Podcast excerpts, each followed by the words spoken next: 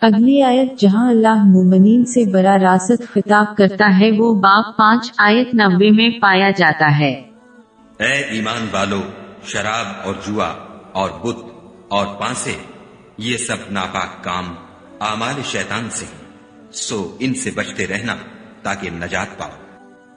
یہ آیت بعض تباہ کن گناہوں پر بحث کرتی ہے۔ سنن ابن ماجہ نمبر تین تین سات ایک میں موجود ایک حدیث میں حضور نبی اکرم صلی اللہ علیہ وآلہ وسلم نے تنبی کی ہے کہ مسلمان کو ہرگز شراب نہیں پینا چاہے کیونکہ یہ تمام برائیوں کی کنجی ہے۔ بدقسمتی سے مسلمانوں میں یہ کبیرہ گناہ وقت کے ساتھ ساتھ بڑھتا چلا گیا ہے۔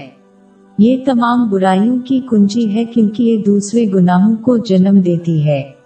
یہ بالکل واضح ہے کیونکہ شرابی اپنی زبان اور جسمانی افعال پر قابو کھو دیتا ہے۔ صرف اس خبر کو دیکھنے کی ضرورت ہے کہ شراب پینے سے کتنا جرم ہوتا ہے۔ یہاں تک کہ جو لوگ اعتدال سے پیتے ہیں وہ صرف اپنے جسم کو نقصان پہنچاتے ہیں جو سائنس نے ثابت کیا۔ ہے۔ الکحل سے جڑی جسمانی اور ذہنی بیماریاں بے شمار ہیں اور قومی صحت کی خدمات اور ٹیکس ادا کرنے والوں پر بہت زیادہ بوجھ ڈالتی ہیں۔ یہ تمام برائیوں کی کلید ہے کیونکہ یہ انسان کے تینوں پہلوؤں یعنی ان کے جسم، دماغ اور روح پر منفی اثر ڈالتی ہے۔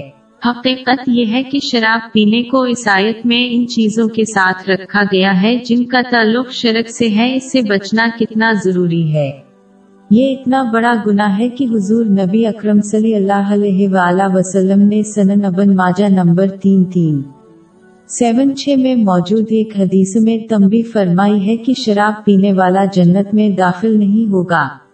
سنن ابن ماجہ نمبر اڑسٹھ کی ایک حدیث کے مطابق امن کے اسلامی سلام کو پھیلانا جنت کے حصول کی کلید ہے۔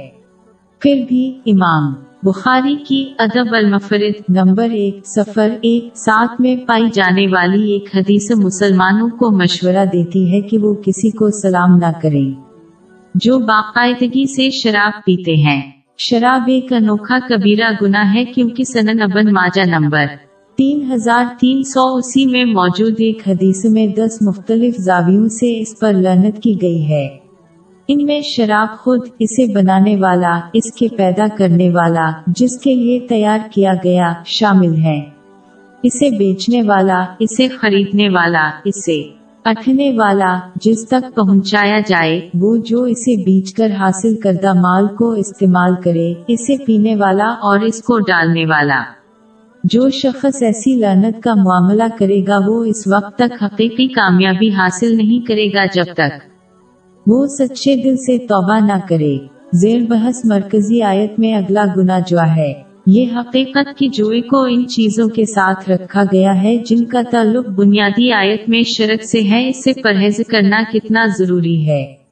حضور نبی اکرم صلی اللہ علیہ وآلہ وسلم نے امام بخاری رحمہ اللہ کی کتاب ادب المفرد نمبر ایک دو چھ دو میں پائی جانے والی ایک حدیث میں یہ نصیحت کی ہے کہ ایک مسلمان دوسرے کو یہ کہنے کے بدلے میں صدقہ ادا کرے۔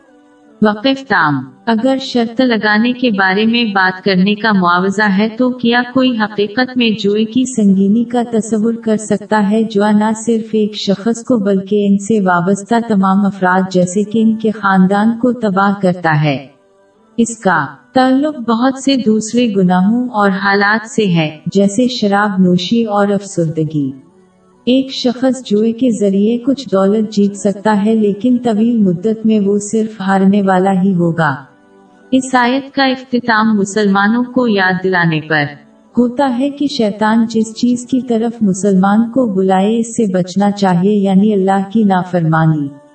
مسلمانوں کو ان تمام لوگوں سے بچنا چاہیے جو شیطان کی پیروی کرتے ہوئے دوسروں کو گناہوں کی طرف دعوت دیتے ہیں کیونکہ وہ بدترین لوگ ہیں۔ وہ نہ صرف خود جہنم کی طرف چلتے ہیں، بلکہ دوسروں کو بھی اپنے ساتھ لے جانا چاہتے ہیں۔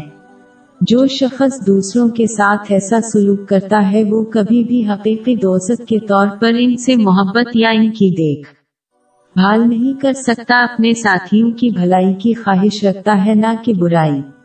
کسی مسلمان کو دوسری صورت میں ایمان لانے کے لیے بے وقوف نہیں بنایا جانا چاہیے۔